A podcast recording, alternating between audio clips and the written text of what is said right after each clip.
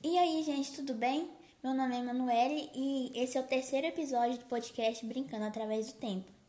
Hoje vou entrevistar uma convidada muito especial, a Emily. Ela tem 20 anos e é estudante de Ciências Contábeis.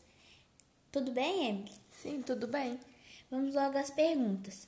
Qual o significado de jogos e brincadeiras para você?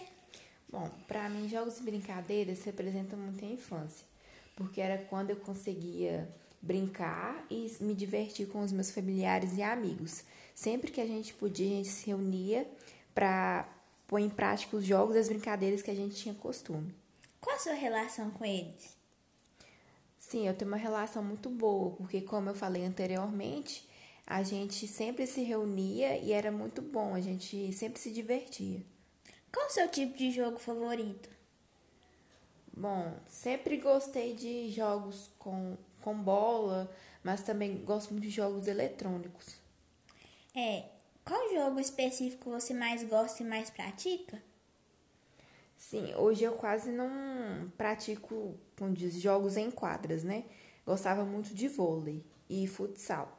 Hoje fico mais no eletrônico. No caso, gosto muito de jogos que tem no telefone. Você é ou era muito competitiva? Sim. Quando eu entro no jogo, com certeza ganhar é o meu maior desejo. Conte uma experiência breve sobre alguma brincadeira e jogos que tenha marcado a sua vida. Bom, teve uma época que na escola a gente tinha um treinamento de futsal. Era sempre à tarde, era 2 vezes na semana.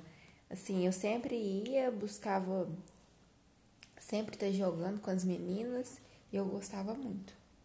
Você acha que os jogos e brincadeiras são importantes? Sim, eu acho que ajuda a comunicação entre as crianças, principalmente, né? E para elas poderem ter um convívio em grupo melhor. Você acha que no contexto tecnológico, os jogos e brincadeiras eletrônicos já estavam muito comuns, mesmo antes da pandemia e o ambiente pandêmico? Só acelerou o crescimento da tecnologia nessas atividades? Eu acho que sim. Com o mundo moderno, as crianças não podem ir para a rua, não têm contato com outras crianças, ficam muito em casa, então a preferência é que eles fiquem no telefone ou nos videogames. Você acha que os jogos eletrônicos são bons substitutos para jogos com convívio real? Por quê? Para mim, não. Seria melhor Acho que a realidade sempre supera o virtual, porque as crianças precisam estar em convívio com outras e saber dialogar, ter o contato humano, isso faz parte da vida. Por talvez falta de tempo, esses hábitos podem ter sido esquecidos por você.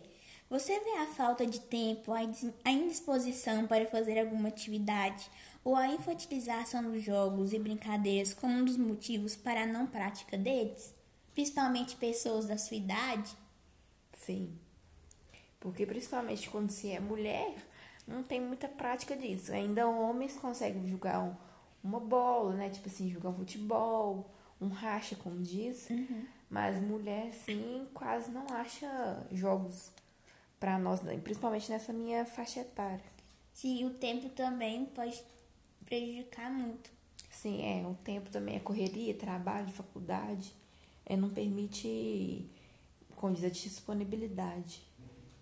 Como eram as brincadeiras e jogos que você praticava? Eram em grupos individuais ou simplesmente por diversão? E em que locais? Eram em grupos e geralmente na escola ou às vezes na rua, quando a gente reunia alguns amigos. Muito obrigada, Emily, pela sua participação no nosso podcast Brincando Através do Tempo. Eu que agradeço. Então, gente, foi isso.